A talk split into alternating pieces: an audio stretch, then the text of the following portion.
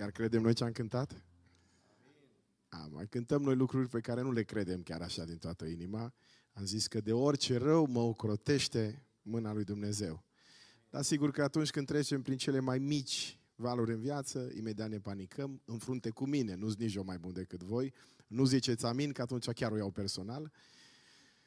Sunt bucuros să fiu în această seară, din nou, aici împreună cu dumneavoastră, sunt deja ca acasă. Oamenii de ordine mi-au zis, du-te la birou că deja știi drumul. Și am ajuns puțin, puțin mai târziu, ca de obicei, însă de data aceasta, chiar dacă am ajuns mai târziu, mă revanșez, adică lungesc puțin predica. Dacă vă convine, Domnul să vă binecuvânteze. Cine e de acord să trecem cinci minute peste program, să vedem?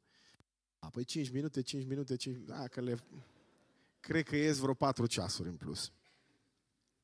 Citesc din Apocalipsa, din capitolul douăzeci și unu, vă citesc și din capitolul douăzeci și doi, că tot e la modă cu Apocalipsa acum, de când cu atacurile din Israel. Știți că există o categorie de predicatori care au făcut vocația asta de a vorbi doar din Apocalipsa și întotdeauna există motive să vorbești din Apocalipsa. Dar în niciun caz această zi să găsesc ca pretext evenimentele din Israel ca să vorbesc eu din Apocalipsa și dumneavoastră să fiți mai atenți. Vreau în această zi să vorbesc de rai.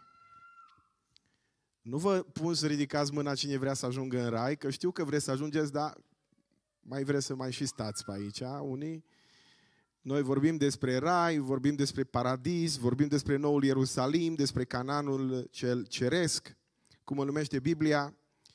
Și aș vrea în această zi să citesc, așa cum ne prezintă Biblia această realitate, în Apocalipsa, capitolul douăzeci și unu. Față publică, nu știu, cum să vorbesc la microfon să se audă cât mai bine. Nu vreau să mă aud așa ca și cum aș vorbi dintr-un butoi, nu știu, a meu. Vreau să fie oamenii cât mai atenți. Vin și mai aproape cu citirea textului și apoi vedem noi că microfoanele le mai schimbăm, dacă e cazul. Punem și ăla și ăsta. Important e să nu avem alt tip de microfoane, dacă mă înțelegeți. Apocalipsa, capitolul, mulțumesc frumos, douăzeci și unu. Apoi am văzut un cer nou și un pământ nou, pentru că cerul dintâi și pământul dintâi pieriseră și marea nu mai era. Pentru iubitorii de mare, zice Biblia că marea nu va mai fi. Dar, încă o dată, nu uitați că suntem în Apocalipsa. Cartea asta este scrisă de Ioan pe o insulă unde era cu domiciliu forțat, insula Patmos, undeva în Marea Egee, între Turcia și Grecia, unde merg românii în vacanță. El era acolo cu domiciliu forțat și când se uita la Marea Egee, marea asta îl despărțea de toți cei dragi și zice, în rai nu va mai fi nimic care să ne despartă. Nu în sensul care Dumnezeu ceva cu marea sau cu muntele. Și eu am văzut coborându-se din cer, de la Dumnezeu, cetatea sfântă, noul Ierusalim, gătită ca o mireasă împodobită pentru bărbatul ei. Și am auzit un glas tare care zicea, care ieșea din scaunul de domnie și zicea, iată cortul lui Dumnezeu cu oamenii, El va locui cu ei și ei vor fi poporul lui și Dumnezeu însuși va fi cu ei, El va fi Dumnezeul lor. El va șterge orice lacrimă din ochii lor și moartea nu va mai fi, și moartea nu va mai fi, și moartea nu va mai fi. Nu va mai fi nici tânguire, nici țipă, nici durere, pentru că lucrurile dintâi au pierit. Care sunt lucrurile dintâi? Diabetul, bolile de inimă, cancerul, înmormântările, spitalele, durerile. Toate acestea sunt lucrurile dintâi, lucrurile pe care le traversăm astăzi. Cel ce ședea pe scaunul de domnie a zis, iată, eu fac toate lucrurile noi. Și mai repet, el a zis, iată, eu fac toate lucrurile noi. În versetul șase a zis, eu sunt alfa și omega, începutul și sfârșitul, celui ce îi este sete, îi voi da să bea fără plată din izvorul apei vieții. Și apoi, cel ce va birui va moșteni aceste lucruri. Eu voi fi Dumnezeul lui și el va fi fiul meu. Dar cât despre fricoși, necredincioși, scârboși, ucigași, curvari, vrăjitori, închinători la idoli și toți mincinoșii, partea lor este iazul care arde cu foc și cu pucioasă, adică moartea a doua.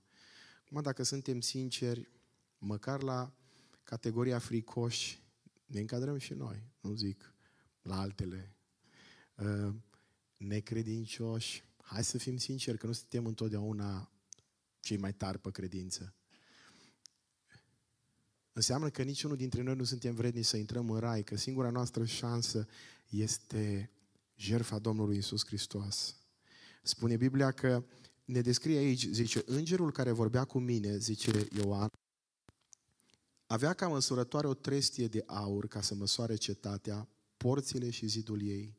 Cetatea era în patru colțuri și lungimea ei era cât lărgimea. A măsurat cetatea cu trestia și a găsit aproape douăsprezece mii de prăjini, lungime, lărgime și înălțime, deci formă cubică, douăsprezece mii de prăjini. Acum, în funcție de unitatea de măsură, nu căutați, vă rog frumos, pe internet, unii cercetători ai Bibliei sunt de părere că de fapt e vorba de o cetate mare cam cât ar fi Europa și Rusia la un loc. De ce atât de mare, ținând cont de faptul că populația atunci era foarte mică dintr-un motiv simplu? Încă o dată suntem în cartea Apocalipsei. Limbajul este unul metaforic, simbolic. Adică vrea să spună Biblia că noul Ierusalim sau raiul sau cerul sau locul prezenței lui Dumnezeu e atât de mare încât toți aceia care vor să creadă în Iisus Hristos au loc acolo. Nu este cum susțin unii dintre uh, cunoscuții noștri de la martorii lui Jehova care zic că numai unii au acces acolo, restul pe pământ. Nu. Toți cei care cred că Iisus Hristos este Fiul lui Dumnezeu. Apoi descrie frumusețea cerului. Fiți atenți, în limbaj omenesc. Ce știa și Ioan? Zice, zidul era zidit din iaspis. Așa îi se părea lui. Cetatea era de aur curat ca sticla curată. Așa vede el. Temeliile zidului cetății erau împodobite cu pietre scumpe de tot felul. Cea din tâi temelie era cu iaspis, a doua cu safir, a treia cu calcedonia, a patra cu smarald. Nu vă mai citesc acum toate numele de pietre scumpe aici. Că oricum nici eu nu le știu. Dacă știe careva ce-i calcedonia, smaraldul, mai știm, safir am mai auzit. Dar contează mai puțin. Imaginea asta este una simbolică. Adică e atât de frumos că abia îl poți descrie în cuvinte. Cele douăsprezece porți erau douăsprezece mărgăritare. Asta e imposibil ca o poartă să fie un mărgăritar dintr-o singură bucată. Fiecare poartă era dintr-un singur mărgăritar. Ulița cetății era de aur curat ca sticla străvezie. Noi românii, care nu prea am avut drumuri, acum în ultima vreme parcă mai avem, ne tot gândim că nu o să ajungem în rai, acolo o să avem străzi de aur curat ca sticla străvezie. Vă rog, nu le luați la propriu încă o dată, ci toată imaginea asta este ceea ce Ioan încearcă să descrie într-un limbaj omenesc frumusețea cerului care nu poate fi cuprinsă în cuvinte. În cetate n-am văzut niciun templu. Primul lucru când intri într-un oraș vezi toate templele. Pentecostal, templu baptist, ortodox, catolic, zice acolo gata cu templele. Nu știu ce facem noi păstorii. Acolo e un singur păstor. Pentru că Domnul Dumnezeu cel atotputernic ca și mielul sunt templul ei. Slavă Domnului pentru asta. Cetatea n-are trebuință nici de soare, nici de lună ca să o lumineze, căci o luminează slava lui Dumnezeu și făclia ei este mielul. Apoi porțile ei nu se vor închide ziua, fiindcă în ea nu va mai fi noaptea. Adică nu o să te mai gândești, mă, vine noaptea, vin hoții, nu există așa ceva. În ea, spune Biblia, vor aduce slavă și cinstea neamurilor, se vor aduce slava și cinstea neamurilor. Nimic întinat nu va intra în ea, nimeni care trăiește în spurcăciune și în minciună, ci numai cei ce sunt scriși în cartea Mielului. Și spune Biblia în capitolul douăzeci și doi, versetul douăzeci și doi, că acolo este pomul vieții, rodind douăsprezece feluri de rod, dând rod în fiecare lună. Asta iarăși e o imagine simbolică care ne spune că în cer există timp. Observați, se vorbește de unități de timp, dar nu mai există timp limită. Dacă aici ne stresăm, cât îi v-am pus pe voi? cinci minute, cinci minute, cinci minute. Acolo există timp, vorbește Biblia despre, observați, douăsprezece feluri de rod, în rod în lună, dar nu mai există timp limită. Adică nu mai ne stresează ceasul în vreun fel, pentru că nici nu o să mai fie oboseala asta pe care o resimțim aici. Nu va mai fi nimic vrednic de blestem acolo. Scaunul de domnie al lui Dumnezeu și al Mielului va fi în ea și acum pentru toți cei care cred că în rai se vor odihni, robii lui Dumnezeu, robii lui Hristos, îi vor sluji. Încă o dată. Deci în cer nu-i cu hodina, nu-i cu odihna. Și acolo trebuie să facem ceva. Și spune Biblia că, vă mai citesc versetul uh, cinci. Acolo nu va mai fi noapte și nu vor mai avea trebuință nici de lampă, nici de lumina soarelui, pentru că Domnul Dumnezeu îi va lumina și vor împărăți în vecii vecilor. Vă mai citesc un verset uh, și atât. Capitolul nouăsprezece, versetul unu. După aceea am auzit în cer ca un glas puternic de gloată multă, ca și cum s-ar auzi un vuiet, vuietul unei mulțimi foarte mari. Când te apropii de un stadion unde sunt acolo zeci de mii de oameni, se aude vuietul ăla, sau când, când e multă lume pe stradă, zice, și vuietul acesta de gloată multă zicea: Aleluia, a Domnului Dumnezeului nostru este mântuirea, slava, cinstea și puterea. Pentru aceia dintre voi care vă întrebați de ce să venim la biserică, să faceți repetiție pentru ziua aceea când miliarde de oameni și îngeri vor cânta înaintea lui Dumnezeu și vor zice: Aleluia, a Domnului Dumnezeului nostru este mântuirea, slava, cinstea și puterea în veci. Amin! Slavă Domnului, stai jos!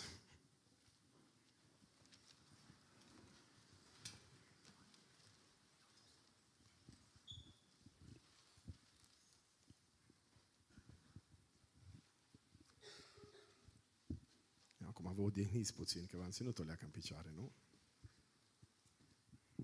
Eu n-am treabă cu microfoanele. Dacă vreți, puteți să-mi dați mai multe. Puteți taci, le iau părând pe toate.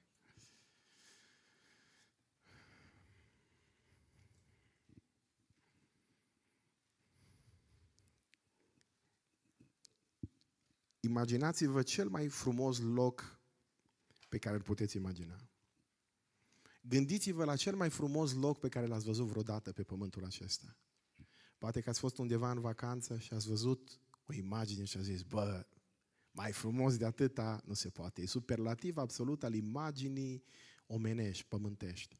Acum, probabil că cele mai multe lucruri din categoria asta se leagă de amintirile din copilărie, cel puțin în cazul meu. Întotdeauna locurile copilăriei par mai frumoase după ce treci de ele. Când, cu cât trece timpul, par tot mai frumoase. Când mă întorc în sat, îmi dau seama că, de fapt, nu, nu au fost chiar așa de frumoase. Îmi imaginez, nu, îmi aduc aminte, de fapt, și îmi imaginez o zi dintr-o lună de mai, când eram, nu știu câți ani să fi avut, vreo paisprezece ani, eram într-o pădure la noi în sat, lângă o vale, în, în vale, în jos, se vedea pădurea, se simțea un miros de liliac. Imaginea asta, dacă ar fi să o decupez, din punctul meu de vedere, e cea mai tare imagine pe care am văzut-o vreodată. Adeseori când simt mirosul ăla de liliac, știți că, în general, mirosurile invocă amintiri. Când simți miros de cozonac, de exemplu, imediat îmi aduc aminte de bunica. Când simt miros de liliac, imediat îmi aduc aminte de imaginea asta. Și dacă m-ar întreba cineva care e cea mai tare imagine pe care am văzut-o vreodată, zice că asta. Și când mă gândesc la imaginea asta, știu că raiul va fi de un infinit de ori mai frumos.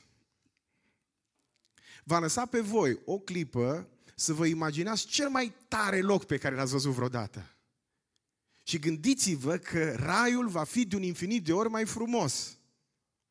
Apostolul Pavel, vorbind despre asta, în cartea unu Corinteni, vă las pe voi să găsiți versetul, spune că uh, ochiul omului n-a văzut, urechea omului n-a auzit și la mintea omului nu s-au suit, așa sunt lucrurile pe care le-a pregătit Dumnezeu pentru toți cei care îl iubesc. Condiția ca să ajungi în rai e simplă, aș putea termina predica și e să-L iubești pe Dumnezeu.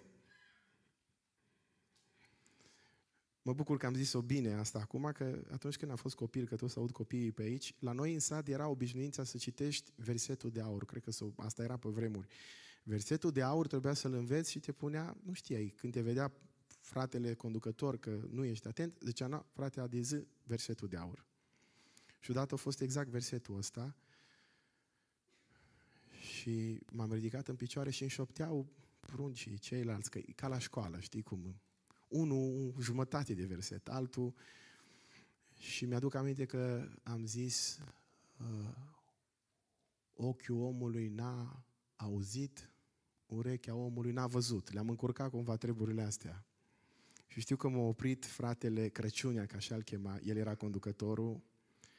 și zice, numai tu vezi cu urechile. Mă pus să stau jos. Nu uit niciodată versetul ăsta, motiv pentru care mi-a rămas așa. Îl invoc adeseori în predică din cauza fratelui Crăciune. Cerul e un loc de o frumusețe absolută. E superlativul absolut al frumuseții. E ceva ce mintea omenească nu poate să cuprindă. Și Biblia ne vorbește despre locul acesta.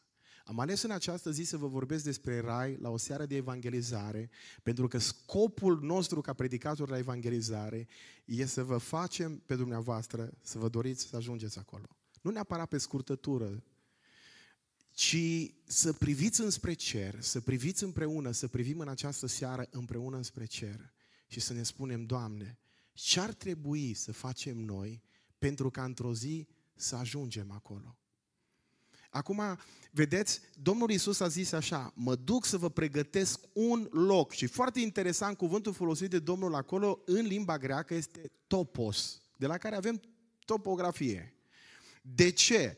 Pentru că cerul e un loc real. Nu e așa cum încearcă unii să ne spună, Domne, raiul e un fel de expresie a unei răsplătiri pe care Dumnezeu o dă oamenilor care respectă legea lui Dumnezeu și dacă respecti legea lui Dumnezeu, ai da așa un rai, dar e un fel de metaforă mai degrabă decât un loc real. Sau e mai degrabă un loc de vis și, și de foarte multe ori și în cântările noastre care sunt foarte idilice și în operele de artă care încearcă să surprindă frumusețea cerului și în filmele care încearcă să prezinte frumusețea perfectă a raiului. Cerul e așa un fel de vis, e o imagine din asta așa mai degrabă simbolică. E adevărat că Biblia vorbește în termeni simbolici despre frumusețea cerului dintr-un motiv simplu, pentru că noi nu putem oamenii să pricepem sau să înțelegem frumusețea acestui loc.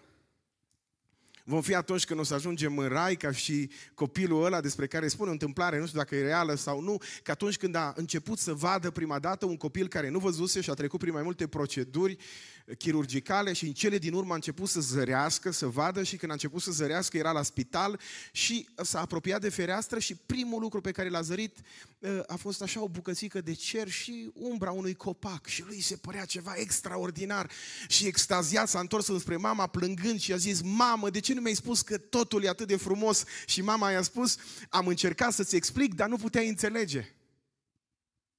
Exact așa se va întâmpla cu noi când vom ajunge în cer și când ne vom întoarce și ne vom uita la străzile de aur pe care Biblia le descrie. Sigur nu sunt chiar din aur, ci e ceva cu mult mai mult decât atât. Sunt materiale pe care noi nu le cunoaștem astăzi, acum și aici. Ioan folosește niște cuvinte omenești. Ce înțelegea și el, ce putea să spună și el. Zice, am văzut ceva, aur curat, ca sticla străvezie. Unde mi-ai pomenit așa ceva în lumea asta?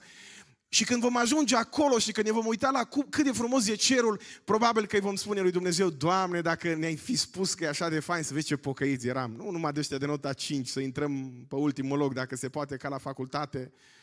Ci dacă ne-ai fi spus cât de frumos e aici, să vezi cum cântam, să vezi cum ne rugam, dacă ne-ai fi spus cât de frumos e aici, să vezi cât de dedicați am fi fost ție. Aș vrea în această zi, nu întâmplător Biblia vorbește despre frumusețea cerului. Ne, ne vorbește despre frumusețea cerului pentru ca să ne îndemne pe de-o parte pe cei care suntem deja credincioși să-L urmăm pe Dumnezeu cu și mai multă râvnă și am venit în seara asta să spun soră dragă și frate drag, merită să-L slujești pe Dumnezeu, chiar dacă de foarte multe ori privind la, la realitatea cotidiană zici, bă, parcă nu merită, vreau să te încurajez, merită să-L slujești pe Dumnezeu, iată ce răsplată stă înainte, zice Ioan, priviți la frumusețea răsple, ră, răsplății lui Dumnezeu, aceia dintre voi care nu obosiți să vă dedicați lucrării lui Dumnezeu, aceia dintre voi care veniți cu o oră mai devreme și sunteți oameni de ordine aici, aceia dintre dumneavoastră care vă dedicați lui Dumnezeu în diferite activități și de voluntariat și de ajutorare, aceia dintre voi care slujiți prin cântare, prin predicare, aceia dintre voi care v-ați dedicat trupul vostru și viața voastră ca să o duceți ca o, ca o jertfă sfântă, plăcută înaintea lui Dumnezeu, aceia care vă străduiți, că nimeni nu poate să spună că, Dom'le, ești perfect pocăit, aceia dintre voi care vă străduiți să trăiți o viață de ascultare de Dumnezeu și de cuvântul lui Dumnezeu, privind la frumusețea cerului, puteți să spuneți, merită să-L slujesc pe Dumnezeu, chiar dacă acum privind, anticip doar ceea ce Dumnezeu a pregătit acolo. Pe de altă parte, aceia dintre dumneavoastră care încă nasă cu pasul înspre Dumnezeu, aceia dintre voi care încă nu v-ați decis să-L urmați pe Iisus Hristos, ați vrea să vă fac puțin uh, geloși, în sensul cel mai bun al cuvântului, și privind înspre ceea ce Dumnezeu a pregătit pentru credincioși, să spuneți în această seară: vreau să-L urmez și eu pe Dumnezeu, vreau să-L urmez pe Iisus Hristos. Sunt uh, două motive pentru care am ales să vorbesc, încă două motive pentru care am ales să vorbesc despre cer. Pentru că vom petrece așa de mult timp acolo. Și așa de puțin timp petrecem aici. Și eu, dacă aș veni cu microfonul la dumneavoastră să vă întreb la ce v-ați gândit toată ziua, sunt absolut convins că nouăzeci și nouă la sută dintre gândurile noastre, nu spun de voi, eu zic de mine, se leagă de lumea asta. nouăzeci și nouă la sută. Știți ce spune Biblia? E foarte realistă. Dumnezeu nu ne spune gândiți-vă numai la lucrurile de sus. Zice gândiți-vă și la lucrurile de sus. No, acum gândiți-vă voi că viața noastră, dacă ar fi cartea asta, Biblia, uitați-o, dacă această carte ar fi viața ta, viața ta pe pământ n-ar fi nici măcar prima pagină, poate, hai să zicem, prima literă. Și în rest, din Geneza până în Apocalipsa, e veșnicie.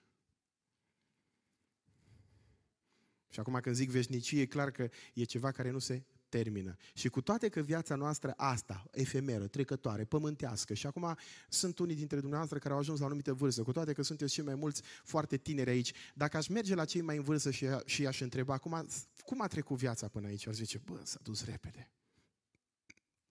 Și eu vă spun în această zi, oameni dragi, merită să ne concentrăm doar asupra acestei lumi, numai să ne gândim, mă, ce o să fac mâine? Ce o să fac poi mâine? Ce business o mai fac? Cum termin cu școala? Ce target mai am? Că astea sunt cuvintele generației de astăzi. Ce job mai am de făcut? Ce probleme mai am de rezolvat? Când petrecem așa de puțin timp în lumea asta. Ăsta e primul motiv. Al doilea motiv e că suntem, suntem, îi fetiță-i, nu? Fată-i sau băiat-i? Băiat? Fată, Domnul să binecuvânteze. Are voce bună, zice un frate aici. Domnul să vă binecuvânteze. Al doilea motiv pentru ei pocăiți e că noi suntem cetățeni ai cerului. Așa spune Apostolul Pavel în, în Filipeni, în capitolul trei, mi se pare versetul, l-am scris aici, nu vreau să vă inf- versetul douăzeci. Suntem cetățeni ai cerului. Filipeni trei cu douăzeci. Suntem cetățeni ai pământului, ai României, sau știu eu, poate mai sunt și altfel de cetățeni pe aici, dar suntem și cetățeni ai cerului. Dar interesant, noi suntem cetățeni ai cerului, casa noastră este acolo și cu toate acestea n-am fost niciodată acasă acolo. Când am început să slujesc ca păstor, m-am dus să vizitez un frate bătrân care era pe patul morții și omul acesta mi-a zis în timp ce eram în vizită la el, mai eram cu cineva, a zis, abia aștept să ajung acasă. Și eu n-am înțeles, ce zice omul ăsta? Cum adică abia așteaptă să ajungă acasă? Dar nu e acasă, ci. Și l-am întrebat pe omul cu care m-am dus, ăsta e din alt sat, e din alt oraș și acum vrea înainte să moară să... Eu nu mă gândeam că el, când o zis, abia aștept să ajung acasă, s-o referi la faptul că abia așteaptă să plece din lumea asta. Și după aia mi-o zis, ziceam, nu mai știu câți ani avea, nouăzeci și ceva de ani, zice, nu mai nimeni de vârsta mea, sau cum să zice, nu mai nimeni din leatul meu, nu mai cunosc pe nimeni, toți sunt prunci în urma mea. Și aia de optzeci de ani. Zice, nu mai recunosc pe nimeni în lumea asta, abia aștept să mă duc acasă. Există în fiecare om din lumea aceasta, și vorbește un filozof englez, numele lui este C S Lewis, există, spune el, un dor de cer, un dor de veșnicie, o sete de cer în fiecare suflet. El argumentează și spune în felul următor, cred că există o, o realitate care transcede, care trece de lumea asta, care, care e dincolo de lumea asta, pentru că în sufletul meu există dorințe care nu se împlinesc în nicio experiență de aici de pe pământ. Zice el, toate experiențele pe care le-am încercat n-au răspuns acestei dorințe care există în sufletul meu. Voi nu vedeți pe oameni cum aleargă în lumea asta încercând să-și găsească împlinirea în fel și fel de lucruri?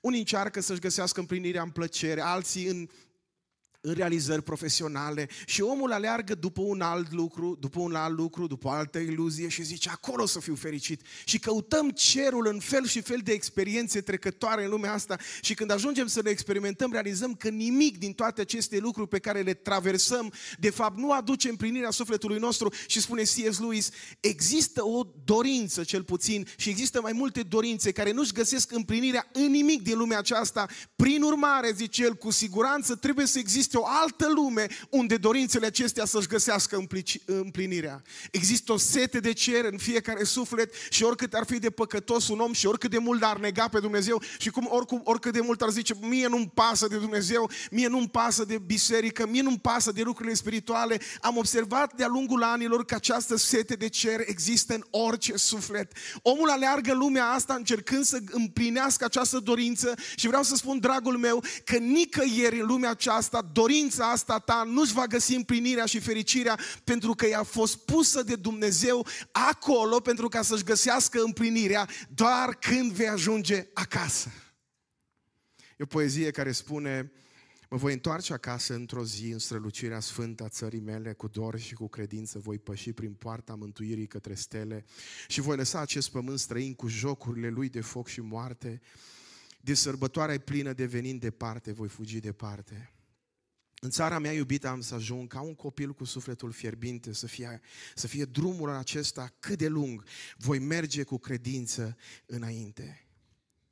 Nu voi mai călca, și nu voi mai călca o niciodată hotarul țării mele înapoi. Cu inima de dor înmirezmată voi rămânea, dragi îngeri, printre voi. Mă voi întoarce acasă într-o zi în raiul frumuseților natale și rănile de acum s-or odihni când voi sfârși în cântec astă cale. Îmi place așa de mult sfârșitul acestei poezii. Nu zice când voi sfârși ca tot românul, fără nicio speranță, cântând lacrimile de durere, nu. Când voi sfârși în cântec astă cale, pentru că știu că cetățenia mea este în cer. Un scriitor uh, american de origine evreu, vizita în secolul nouăsprezece Polonia și în Polonia era un rabin foarte cunoscut. Numele lui era Hafeț. Și uh, scriitorul american, fiind evreu, își dorește să-l întâlnească pe acest rabin despre care se spunea că e foarte înțelept și că e bogat, dar trăiește într-un mod foarte auster. Când a ajuns la el, a văzut casa mare, frumoasă, a intrat, avea întâlnire de dimineață. Când a intrat în casă, a rămas șocat. În toată casa, nici urmă de mobilă, doar un scaun, o masă, o saltea și multe cărți. Și ăsta speriat, zice, rabi, dar ce ați pățit? Au venit tâlhari peste dumneavoastră. Unde, unde e mobila? Și rabii răspunde, cum au evrei obișnuința de a răspunde la întrebare cu altă întrebare. Dar mobila ta unde e? Întreabă rabinul. Și ăsta zice, cum adică unde e mobila mea?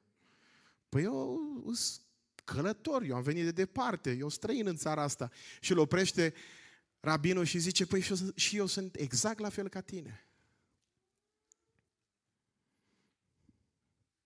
Noi nu zicem, asta e, ăsta e telefonul meu, nu punem mâna pe el.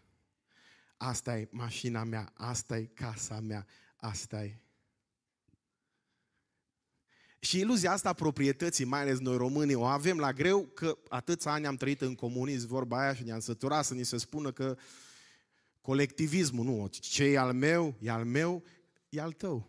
Știi până când? Am văzut de câteva ori în mormântări unde nu erau copii, unde, mi-amintesc de exemplu că într-o familie unde au murit unul după celălalt, aveau optzeci și ceva de ani amândoi, și soțul și soția, n-aveau copii, n-aveau nici frați, aveau doar ceva nepoți, nu știu ce, neamuri din astea, verișori îndepărtați. Când a murit al doilea dintre ei, au apărut neamurile, până atunci parcă nu existau. Nu știu de unde au venit neamurile. Când au venit neamurile, au venit cu un singur scop. Aveau casă, aveau mobilă, aveau pământ și știți vorba aia românească dintr-un celebru poet român, noi vrem pământ. Au venit toți să moștenească. Mi-aduc aminte cum au apărut, cum duceau, care ce puteau. Unul un scaun, altul un tablou, altul... Și imaginea asta că m-am dus la Privec seara când îi vedeam pe ăia. Noi țineam slujba și ei ieșeau cu mobila.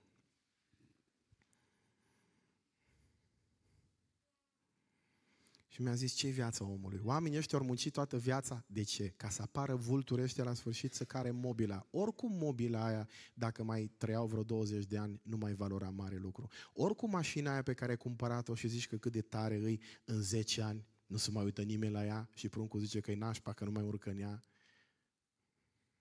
Oricum chestia aia care zici tu că e cea mai tare, de fapt în timp foarte scurt devine ceva banal. Au fost două săptămâni, o lună a fost cea mai tare, un an, doi și s-a dus, s-a dus moda și nu, nici pe departe cea mai tare. Dar noi avem iluzia asta, e al meu, când în realitate noi nu suntem în lumea asta decât niște străini și călători. Tu trebuie să înțelegi acest lucru. Pentru că în această zi Dumnezeu să-ți vorbească și să spună, dincolo de această realitate există o altă realitate. Dincolo de ceea ce vezi, există un loc. Nu, Biblia nu numește întâmplător. Raiul este un loc. E o realitate obiectivă, nu e ceva subiectiv. Nu e doar o răsplată metaforică pe care Dumnezeu le-o dă celor care respectă legea Lui. Nu e cumva ca o răsplată că respecti legea și te simți bine după aceea. Nu, raiul este un loc. Un loc la fel de real, permiteți-mi să spun, ba mai mult decât, ba mai real decât locul acesta în care suntem astăzi. Așa cum casa ta e un loc, așa cum pământul tău e un loc, așa cum scaunul pe care stai e un loc, raiul este un loc pregătit de Dumnezeu pentru toți cei care sunt gata să asculte de Dumnezeu. Când Biblia vorbește despre cer, cuvântul cer în Biblie are mai multe semnificații. Pentru cei care doriți, și știu că mulți dintre voi sunteți pocăiți și sunteți pasionați de cuvântul lui Dumnezeu, dar și ceilalți. Vreau să vă spun ceva, în Biblie cuvântul cer are mai multe semnificații. Primul, prima lui semnificație e clară. Când spui cer, se referă clar, te uiți în sus. Firmamentul ăsta pe care sunt așezate luna, stelele, cosmosul și așa mai departe, văzduhul, ăsta e cerul. Pe de, pe de altă parte, în Biblie cuvântul cer mai înseamnă și Dumnezeu. E sinonim pentru Dumnezeu. Vă dau exemple. Fiul risipitor când se întoarce acasă îi zice tatălui, am păcătuit împotriva ta și împotriva cerului. Altă dată Domnul Iisus, când e vorbă cu fariseii, îi întreabă despre botezul lui Ioan. Botezul lui Ioan e de la oameni sau din cer? Adică e de la oameni sau de la Dumnezeu? Deci cuvântul cer e de foarte multe ori sinonim și cu Dumnezeu în Biblie. Dar mai înseamnă ceva, cuvântul cer în Biblie este locul prezenței lui Dumnezeu. Da, Dumnezeu e prezent peste tot, dar zice în cer. Știți cum zicem noi rugăciunea Tatăl nostru? Tatăl nostru care ești unde? Mai ziceți o dată, unde? În ceruri. Așa, bravo, cum te cheamă? Matei, ești number one. Ai zis cel mai tare. Am zis, în ceruri, el a fost cel mai pe fază. Cerul este și reședința lui Dumnezeu. Dar interesant că Apostolul Pavel, vorbind odată despre cer, știți ce spune? Zice, cunosc un om care a fost răpit până la cel de-al treilea cer. Și unii cred că cerul e un fel de bloc turn, foarte înalt, sau chiar infinit, așa. Mă, Pavel a ajuns numai până la trei. Și am auzit pe unii cu tot felul de mărturii. Mă, oameni buni, dacă Pavel zice așa, locurile, lucrurile pe care le-am văzut nu sunt îngăduit, nu este îngăduit unui om să spună ceva. Nu pot să vorbesc despre ele. Deci Pavel, nu uitați, Apostolul Pavel, după Iisus, cea mai importantă personalitate a Noului Testament. Și apar în bisericile noastre fel și fel de personaje care ne zic că au văzut, că nu... Unii i-am auzit zicând că au fost până la șaptelea cer. Nici nu există al șaptelea cer. De ce? Că în Biblie, când Biblia zice al treilea cer, uitați-vă așa, primul cer e văzduhul, e cerul păsărilor pe care îl vezi ziua. Al doilea cer în Biblie e cosmosul, e cel pe care îl vezi cu ajutorul nopții, Sunt, e cerul stelelor, planetelor. Al treilea cer e locul prezenței lui Dumnezeu. Când Biblia zice al treilea cer, se referă la locul prezenței lui Dumnezeu. Primul cer, văzduhul, îl vezi cu ajutorul luminii. Al doilea cer, îl vezi cu ajutorul întunericului. Interesant, ca să-l poți vedea, trebuie să fie întuneric. Cosmosul, planetele și așa mai departe. Al treilea cer, îl poți vedea doar cu ajutorul credinței. Deci dacă nu există credință în inima ta, n-ai cum să-l vezi. Vezi numai cerul ăsta, te uiți, zici, bă, nori, nu se vede nimic, văd... Asta, al doilea cer, cel mult vezi cosmosul, dar locul prezenței lui Dumnezeu nu-l vezi. Despre cerul acesta, zice Ștefan, primul martir al bisericii, când era omorât cu pietre, zice, văd cerul lui Dumnezeu deschis și pe Fiul lui Dumnezeu stând la dreapta Tatălui. Despre cerul acesta vorbește Domnul Iisus cu tâlharul pe cruce, când îi spune: adevărat, adevărat îți spun că astăzi vei fi cu mine unde? În, în rai, în cer. Pentru că în altă parte Ioan zice în Apocalipsa, dacă vă aduceți aminte, că Dumnezeu e gata să le dea tuturor celor care vor birui să mănânce din pomul vieții, care este unde? În raiul lui Dumnezeu. Acum, noi românii folosim cuvântul rai, de ce? Pentru că suntem în cultura ortodoxă.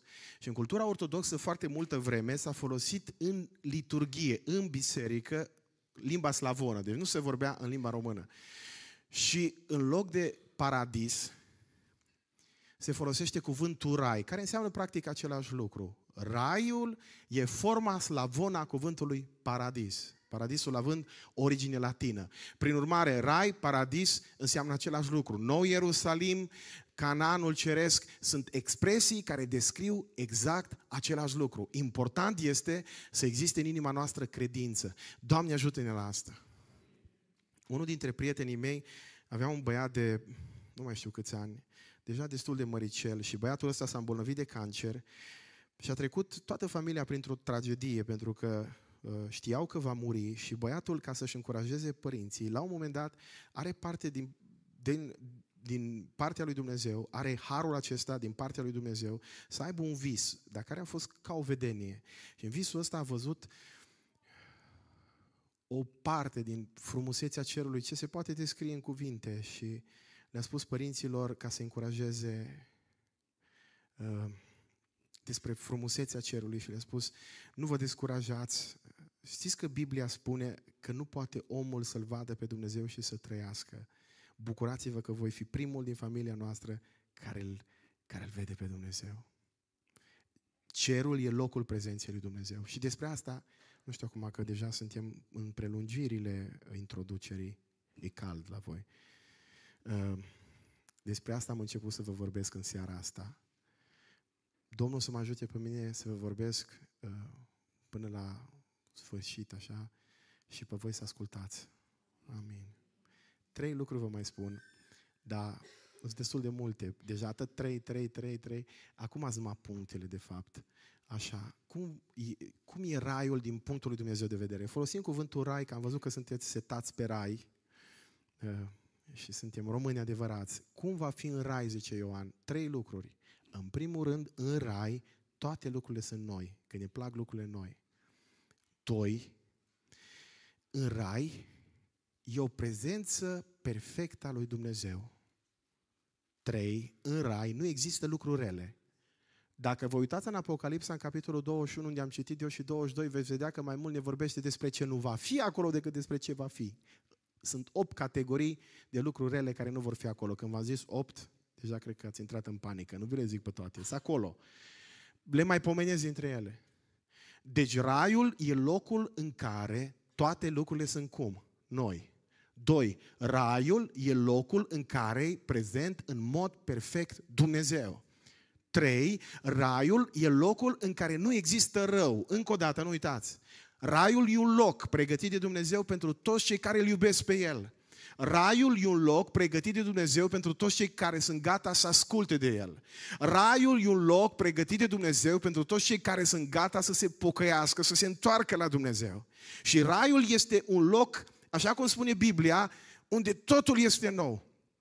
Dacă ați fost atenți la citirea textului, și n-aveați cum să nu fiți atenți, că v-am văzut eu că erați și era și în picioare, zice: am văzut un cer nou și un pământ nou. Și dacă vă uitați în versetul cinci, zice că cel ce ședea pe scaunul de domnie a zis: iată, eu fac toate lucrurile noi. Mai zic o dată, cum a zis?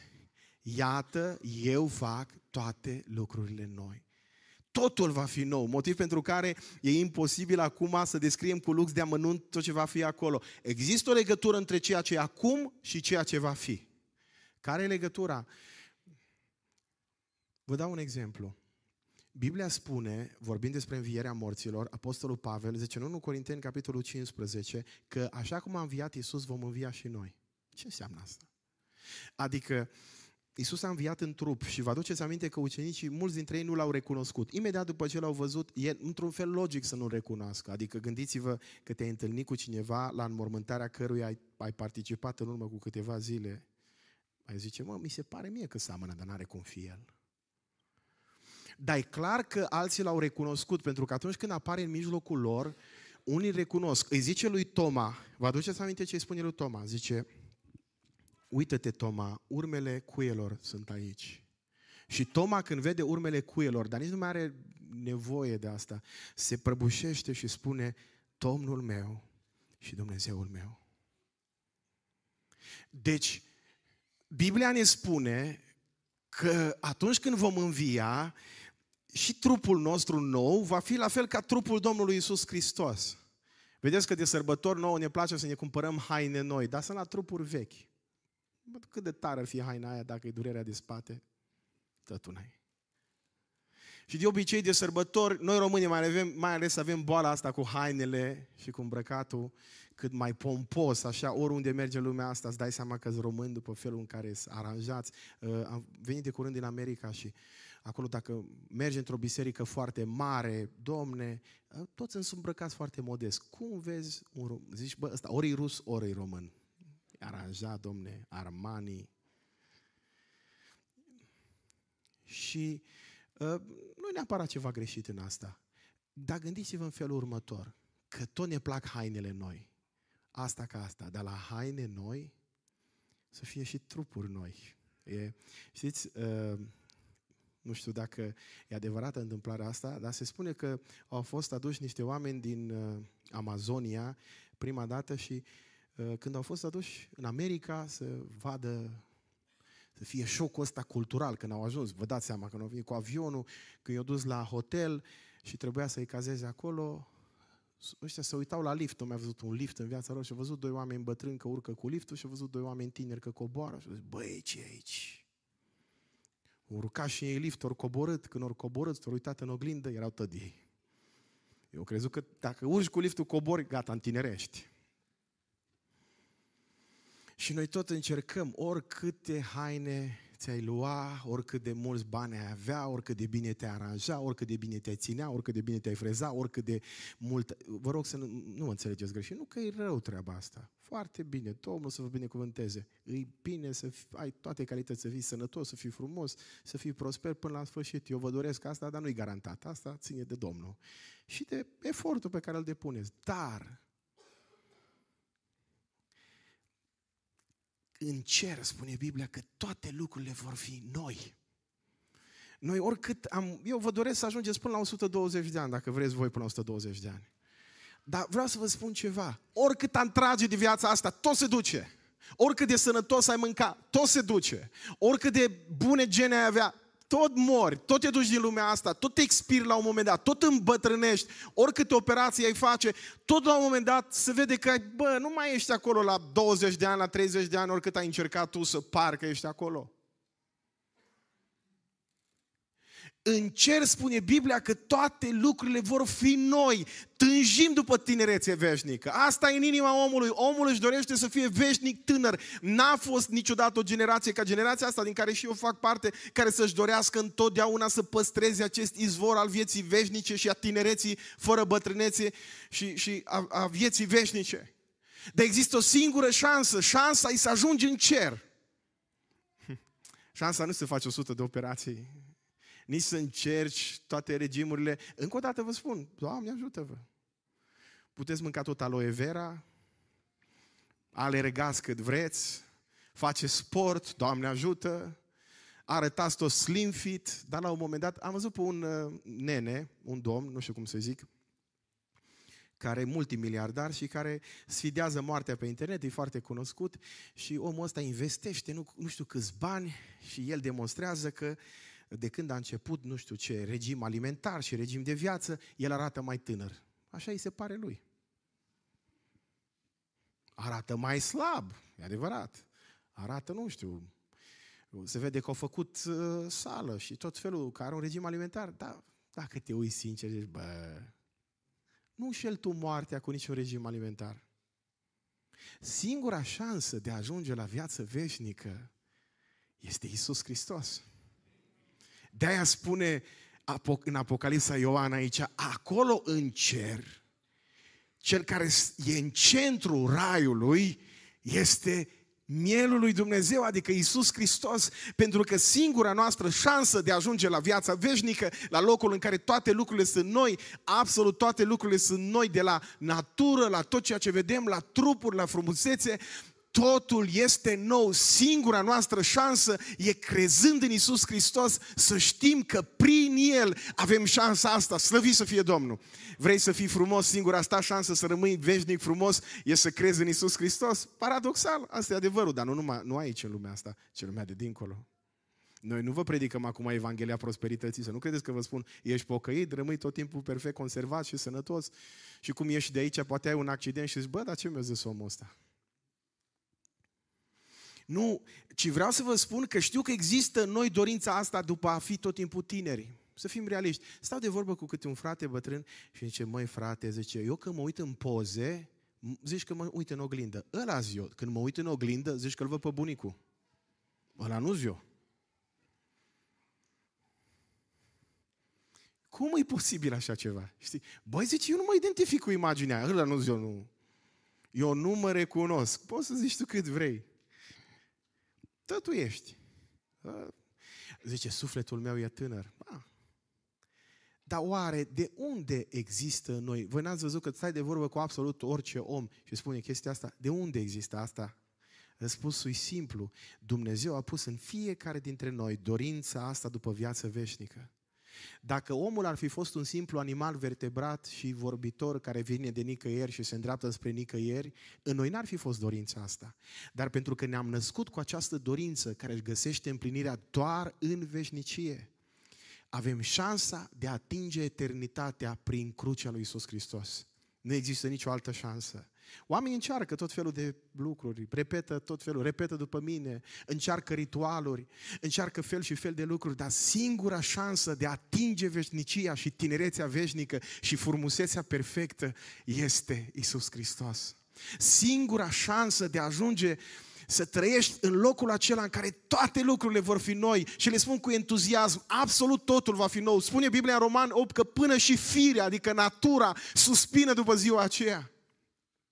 Mă gândesc dacă astăzi frumusețea naturii e câteodată extraordinară și mergi în anumite locuri și zici, bă, cascada asta, marea asta, locul ăsta, mă, rămâi fără respirație când te uiți la munți și la cer și la cât de frumos o crea Dumnezeu lumea. Ia imaginați-vă la frumusețea perfectă care va exista acolo în cer. Noi astăzi, românii, nu știu de ce avem așa senzația că cu cât un om e mai urât, cu cât e mai încruntat, cu atât e mai duhovnicesc. Nu, etalonul frumuseții este Dumnezeu. Vreau să vă spun ceva, Dumnezeu este frumusețea absolută. Și dacă vrea un om să ajungă etalonul ăsta al frumuseții absolute, singura șansă rămâne Iisus Hristos. Mi-aduc aminte că am mai povestit întâmplarea asta aici, dar vă spun numai așa, o parte din ea, când eram copii și când am stat de vorbă cu un frate bătrân, noi eram prunci și am ajuns noi la concluzia că nu există Dumnezeu, eram adolescenți și, și ne-am dus cu scopul să râdem de fratele ăsta, era bătrân și era la pat și ziceam, ai frate Gheorghe, eu merita să-L urmez pe Iisus. Și el ne-a dat un răspuns, cum să nu merite să-L urmezi pe Iisus, o viață care se duce într-o secundă pentru o viață care nu se termină niciodată. Și mi-a zis atunci, am avut un vis în care se făcea că eram în dreptul bisericii de la noi din sat și am văzut ieșind din, dintr-un mormânt pe care scria robul lui Dumnezeu Gheorghe, era numele lui, zice, am văzut ieșind un tânăr ca la douăzeci ceva de ani care arăta perfect și când m-am uitat la el, zice, parcă îl știam de... Parcă îl cunoșteam de mai de mult și când m-am uitat mai atent, mi-am dat seama că arătam cumva, cam cum arătam eu în tinerețe. Și ne-a zis el, cum să nu se merite să-L urmezi pe Iisus Hristos, o viață care, care se duce într-o secundă pentru o viață care nu se termină niciodată. Și, și ne-a zis, cum să nu-i mulțumesc eu lui Dumnezeu, că Dumnezeu mi-a făcut harul să văd în vis ziua în care voi învia din morți. Pentru că Biblia vorbește despre ziua aceea. Dacă noi oamenii n-am fi decât niște simple animale animate și puse în mișcare de o pompă care se numește inimă, un sistem circulator, dacă noi n-am fi decât un abur care se ridică puțin el și apoi piere, de unde există în noi această dorință după veșnicie? Această dorință după a atinge un etalon perfect în toate domeniile, ea vine de la unul singur, cel care este perfecțiunea absolută. E Dumnezeu, slăvit să fie numele Lui. Punctul unu numai. Nu mai zice nimeni amin. M-ați panicat. Na, vedem noi cu punctul doi și trei cum mergem. Punctul doi, am zis că cerul e locul prezenței perfecte a lui Dumnezeu.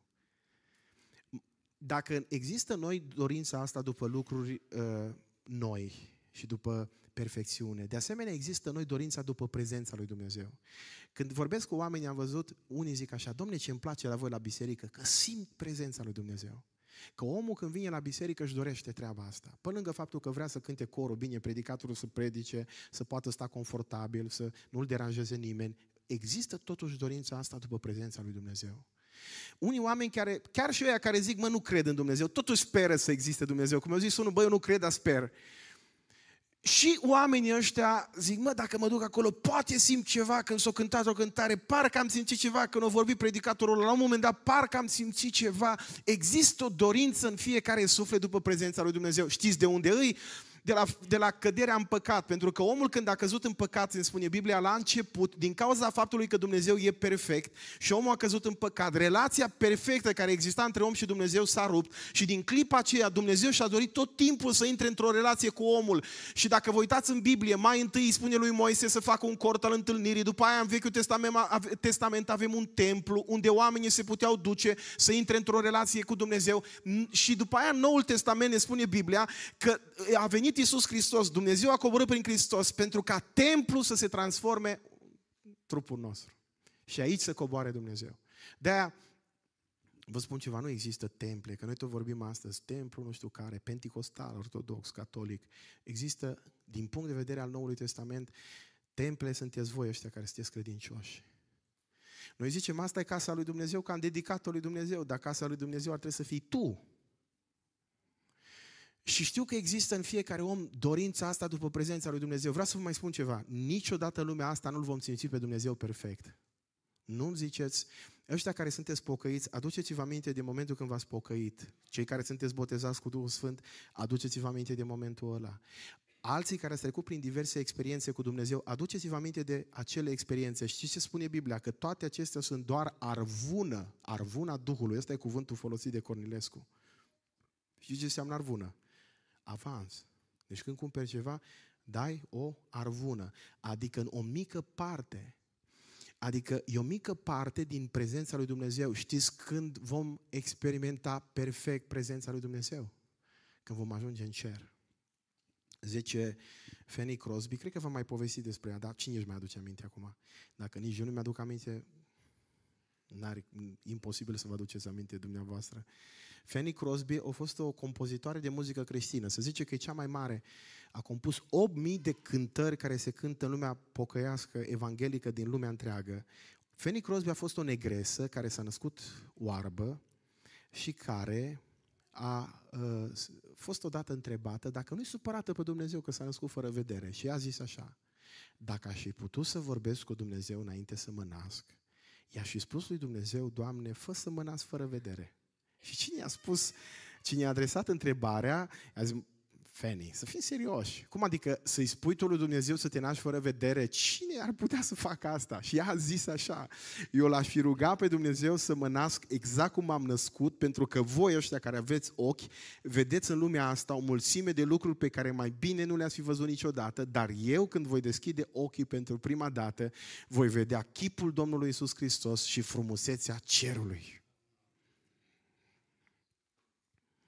Știu că ne dorim în lumea asta, tânjim după prezența lui Dumnezeu. Chiar și omul care nu crede în Dumnezeu speră că Dumnezeu există. Eu îmi aduc aminte că am avut o scurtă perioadă în adolescența mea de rebeliune în care, citind foarte mult fel și fel de filozofi, am ajuns să nu cred în Dumnezeu. Dar știți cum era? Mergeam pe stradă și ziceam: Doamne, fă, dacă cumva există, dăm un semn. Mergeam, mai închideam ochii, mă mai uitam. După aia mai deschideam câte un ochi. Când închideam ochii, mă gândeam dacă cumva trimite Dumnezeu vreun înger. Când veneam seara de la bibliotecă spre casă, Erau câte un stâlp văruit în alb și dacă îl vedeam de la depărtare, ziceam, acum cred că e înger, mă apropiam, era stâlp. Îi spunea lui Dumnezeu, Doamne, trimite măcar, nu știu, un înger din ăla care nu face prea multe prin cer. Îngerul ăla care nu e așa angrenat în multe activități. Cel mai neînsemnat înger, să-l văd așa, să treacă pe lângă mine, să, să văd. N-am văzut niciun înger încă. Poate că am văzut unii, dar nu i-am recunoscut, că Biblia spune că e posibil să întâmple treaba asta. Dar vreau să vă spun ceva. Există în fiecare om dorința asta după prezența lui Dumnezeu. Dacă există, ea se împlinește numai acolo, să știți asta. Aș vrea în această seară, aici, nu știu, mă ajut, te rog la pian, că, că să nu mă mai lungesc prea mult și numai bine că... Asta nu înseamnă că dacă el începe să cânte la pian în surdină, să termină predica, nu sperați asta. Am zis că îl pun pe el să cânte o leacă, să vă pe unii dintre voi sunteți pavarii. Și n-aș vrea să ratăm așa prea tare ocazia. Și pe el alți, că v-am văzut așa dintr-o dată, că ați răsărit așa. Suntem la punctul doi, deci... În fiecare suflet există dorința asta după prezența lui Dumnezeu. Și știți ce zice Ioan? M-am uitat înspre noul Ierusalim și am auzit o voce care zicea, iată cortul lui Dumnezeu cu oamenii, El va locui cu ei și ei vor fi poporul Lui și Dumnezeu însuși va fi cu ei, El va fi Dumnezeul lor. Abia acolo când vom ajunge în cer vom experimenta prezența lui Dumnezeu cum n-am trăit-o niciodată. Vii la biserică și pe parcursul unui program excepțional, poate din când în când, nu există vreun program în care să simți de la început până la sfârșit prezența lui Dumnezeu. Ai momente de grație în viața ta, poate momente când ești la volan și într-o fracțiune de secundă ești salvat de Dumnezeu, momente când ești bolnav și când îi spui lui Dumnezeu, Doamne, scapă-mă și Dumnezeu te scapă, momente de crâmpeie, de, de crâmpei de rugăciune, de fragment scurt de rugăciune în care vii înaintea lui Dumnezeu și ai cerut lui Dumnezeu, Doamne, milă de copilul meu și Dumnezeu te-a ascultat și momentele acelea de grație, zici, bă, există Dumnezeu cu adevărat și simți o prezență extraordinară a lui Dumnezeu. Poate într-o rugăciune făcută în cămăruța ta, poate într-un moment de disperare, când ai strigat către Domnul ca Bartimeu altădată, Fiul lui David, ai milă de mine și Dumnezeu a întins mâna când nimeni nu a întins mâna și în clipele acelea ai simțit prezența lui Dumnezeu și ai zis, extraordinar, există Dumnezeu, lui Dumnezeu, nu, nu doar că există, lui Dumnezeu îi și pasă de mine și a intervenit în viața mea și clipele acelea îți dau puterea să mergi mai departe și spui, există în sufletul meu dorința asta după prezența lui Dumnezeu și de câte ori venim la biserică, zice, mă, parcă de data asta n-am simțit nimic, parcă de data asta nu a fost ca altă dată, dar vreau să vă spun ceva, e imposibil ca de câte ori venim la biserică să simțim ceva. Dacă mă întrebați pe mine, nu odată am stat în biserică, nu numai la voi, ci și în altă parte, peste tot, mă, na, cât mai ăsta e adevărul. Dacă mă întreabă cineva, simți ceva? Nu, mai aveți pe câte unul cântând, se simte, se simte, nu se simte nimic. Dar vă spun ceva, vine o zi, spune Biblia, că îl vom vedea față în față. Dacă spune Apostolul Pavel în întâi Corinteni, capitolul treisprezece, că astăzi vedem în chip întunecos, ca într-o oglindă. Astăzi ne uităm și avem doar arvuna, avem doar o parte din prezența lui Dumnezeu. Dar vine o zi când se va arăta ceea ce este desăvârșit. Când spune Biblia în Ioan, vom sta față în față cu Iisus Hristos. În ziua aceea, ceea ce e limitat astăzi va fi nelimitat atunci când vom trece dincolo de limitările umanității noastre, când, când vom trece dincolo de lumea asta, că spune Biblia că nu poate omul să-L vadă pe Dumnezeu și să trăiască. Ascultați-mă, când vom sta față în față, prima dată cu adevărat în fața Lui, în ziua aceea îl vom experimenta nelimitat. Slăvit să fie Domnul! Dacă există în inima ta această dorință, singura ta șansă e ca într-o zi să ajungi acolo. Nicăieri pe pământ altfel. Până atunci, Dumnezeu face să coboare cerul pe pământ prin Duhul Sfânt. Dacă la Rusalii Dumnezeu a coborât cerul prin Duhul Sfânt și e gata să-L coboare și în inima ta și în viața ta, cu o singură, credi- cu o singură condiție. Spune Biblia că noi am fost cetățenii ai cerului, spune Pavel în Filipeni, capitolul trei, cu versetul nouă, prin credința noastră în Hristos Iisus. Am primit dreptul acesta de a fi înfiați și de a ne numi copii al lui Dumnezeu și de a primi cetățenia cerească. Singura ta șansă ca prezența lui Dumnezeu, cerul să coboare în inima ta, e să crezi că Iisus Hristos este Hristosul, adică Mesia, Fiul lui Dumnezeu care a venit în lumea asta să moară pentru păcatele noastre, și vei simți prezența lui Dumnezeu. Nu vei simți întotdeauna. Vor fi momente în viața ta că nu vei simți nimic.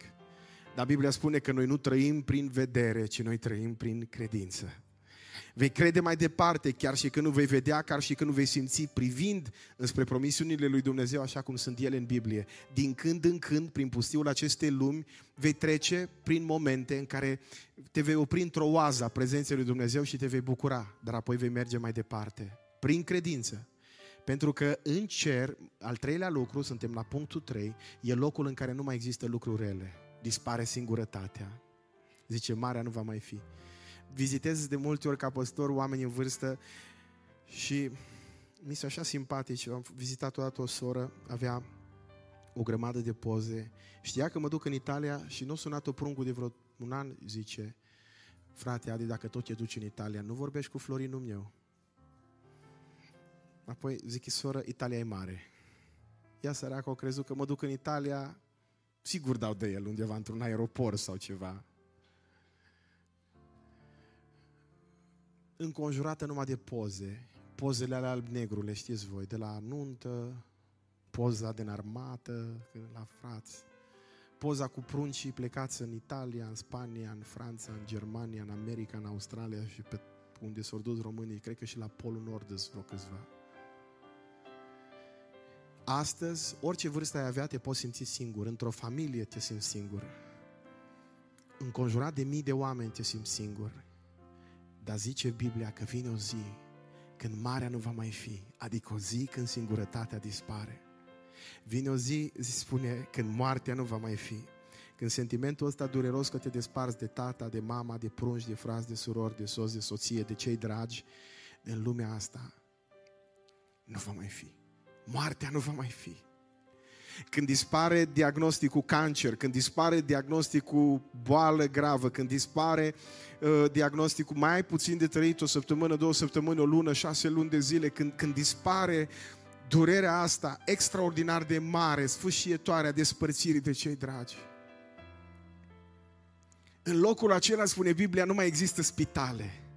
În locul acela nu mai există dia- niciun fel de diagnostică, nu, nu mai există boală. În locul acela nu mai există neîmplinire, că tot timpul trăim cu frustrări. Ce interesant, stau de vorbă cu oameni și văd oameni care au ajuns să aibă realizări și totuși sunt frustrați. Dom'le, orice casă ar avea, tot e frustrat, tot e nemulțumit, tot îl nemulțumește. Poate te nemulțumește nevasta, poate te nemulțumește soțul, poate te nemulțumesc copiii, ceva tot te nemulțumește. Și orice om, dacă stau cu voi de vorbă, toți din locul acesta aveți nemulțumirile și frustrările voastre. Și zice Ioan, a, și am citit, zice că Domnul Iisus spune acolo, eu sunt Alfa și Omega, începutul și sfârșitul. Celui care însetează voi veni și îi voi da să bea din apă vieții. Pentru că vreau să vă spun ceva, acolo vei fi cu adevărat împlinit. Nicăieri în lumea asta, orice relație avea, sunt unii oameni care se uită la alte relații și spun, bă, dacă aș ieși din relația asta și aș fi într-o altă relație, aș fi fericit. Tot nefericit vei rămâne mai departe. Unii spun, dacă voi avea mai mulți bani, voi fi fericit, că uite ăia câți bani au. Dacă stai de vorbă cu ei, vei vedea că și ei au nemulțumirile lor. Și întotdeauna privim și ne comparăm cu alții și spunem, dacă aș fi așa, dacă aș avea așa, aș fi cu adevărat fericit. Știți de ce? Pentru că există în noi, în fiecare dintre noi, o nemulțumire cronică și vreau să vă spun ceva, împlinirea absolută o găsim doar în rai, doar în prezența lui Dumnezeu, doar în cer. Pentru că acolo ne vom întâlni cu Cel care este începutul și sfârșitul. Și celor care însetează tot timpul după altceva, abia acolo Dumnezeu va reuși să le stâmpere această sete sufletească. Ce nu va mai fi acolo? Nu va mai fi păcat. Astăzi luptăm din greu cu păcatele. Omul luptă cu ispitele, cu tentațiile, zice acolo, gata, astea dispar. Nu vor mai fi temple. Aici ne lăudăm, tu ce ești penticostal, dar tu ce ești baptist, dar tu ce ești ortodox, dar... Zice, n-am văzut niciun templu. M-am tot uitat, mă, cum adică niciun templu? Eu m-am așteptat numai temple, biserică lângă biserică, lângă biserică, lângă biserică. Zice, m-am uitat în Noul Ierusalim, nici urmă de temple. De ce? pentru că acolo vor fi doar copiii lui Dumnezeu mântuiți prin jertfa lui Iisus Hristos. Nu vor mai fi penticostali, baptiști, ortodoxi, catolici, creștini după Evanghelie, ci vor fi doar copiii lui Dumnezeu mântuiți prin Cel care a murit la Golgota și care este Domnul și Mântuitorul nostru, Iisus Hristos. Slăvit să fie El! Zic încă o dată, slăvit să fie El! Ați ascultat mai mult decât un ceas, extraordinar de buni ascultători ați fost. Ridicați-vă în picioare, vă rog frumos împreună cu mine. Aș vrea să fac o rugăciune la sfârșitul acestui mesaj și acolo unde ești, aș vrea să stai cu ochii închiși. Dintr-un simplu motiv, că dacă stai cu ochii deschiși, ar putea să fii distras de ce se întâmplă în jurul tău. Vreau să vă felicit pentru că în ciuda faptului că e cald și în ciuda faptului că sunteți obosiți și în ciuda faptului că prunciți nerăbdători, totuși ați reușit să vă concentrați la predică. Vreau acolo unde sunteți să stați totuși cu ochii închiși și dați-mi voie să, să, să rostesc o rugăciune. Însă înainte de a rosti rugăciunea asta, aș vrea să te întreb ceva. E sigur că într-o zi vei ajunge în cer? E sigur că într-o zi vei ajunge în rai? Dacă ar fi să pleci din lumea asta acum, nu mâine, nu peste o oră, nu peste cinci secunde, ci acum, e sigur că te vei duce acolo, că te duce în cer? Că te duce în rai? Sau există în viața ta toate păcatele alea despre care vorbește Biblia? Sau faci parte din categoria celor oameni despre care spune Biblia că nu vor fi acolo? Tu știi mai bine din ce categorie de oameni faci parte. Dar dacă în această seară spui, mă uit peste textul care a fost citit și, și mă gândesc că eu nu pot să ajung acolo, n-am dreptul să fiu acolo, dar am nevoie să fiu într-o zi acolo. Și vreau ca astăzi să coboare acest cer în inima mea prin Iisus Hristos. Și dacă încă nu l-ai primit pe Iisus Hristos ca Domn și Mântuitor în viața ta, vreau să mă rog pentru tine în seara asta. Vreau să mă rog ca Dumnezeu să lase să coboare cerul în familia ta. Vreau să mă rog ca Dumnezeu să lase să coboare cerul în sufletul tău. Vreau să mă rog ca Dumnezeu să transforme trupul tău într-un templu al prezenței Duhului Său cel Sfânt. Vreau să mă rog ca Dumnezeu să se atingă de tine și în viața ta care astăzi poate fi un iad, Dumnezeu poate să reverse raiul Lui, cerul Lui și într-o zi să ajungi în cer cu El.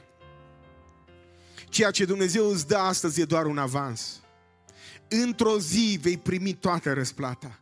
Astăzi e doar o arvună, cum spune Biblia, a Duhului Sfânt, e doar o mică părticică din dumnezeire care coboară în tine, dar e suficient cât să ajungi într-o zi mântuit, salvat prin Domnul Iisus Hristos.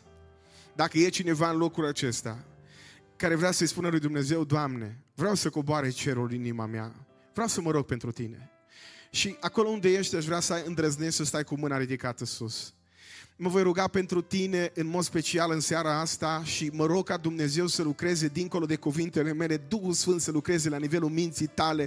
Îndrăznește să stai cu mâna ridicată și mâna ta ridicată înseamnă roagă-te și pentru mine. Am nevoie de asta. Am nevoie ca cerul să coboare și în inima mea. Am nevoie ca cerul lui Dumnezeu să coboare în trupul meu. Am nevoie ca cerul lui Dumnezeu să coboare în familia mea. Nu vreau să mai trăiesc o viață de iad. Vreau, Doamne Dumnezeule, ca viața ta să coboare în viața mea și să mi-o schimbe radical. Celor care ați ridicat mâna, Dumnezeu să vă binecuvânteze. Stați cu mâna ridicată mai departe și permiteți-mi să continui rugăciunea asta. Doamne, vin înaintea Ta în această seară. Uită-te, Doamne, la cei care stau cu mâna ridicată. Sunt oameni de toate confesiunile. Unii dintre ei sunt deja botezați, alții poate încă nu sunt botezați. Doamne Dumnezeule, uită-te la ei. Sunt oameni care au nevoie de Tine, de prezența Ta în viața lor. Pentru că știu ceva, nu templul din care fac parte garantează că am parte de veșnicie. Un singur lucru garantează: prezența Ta în viața noastră. Tu ești templul nostru și dacă Tu ești templul nostru, vom ajunge într-o zi în rai.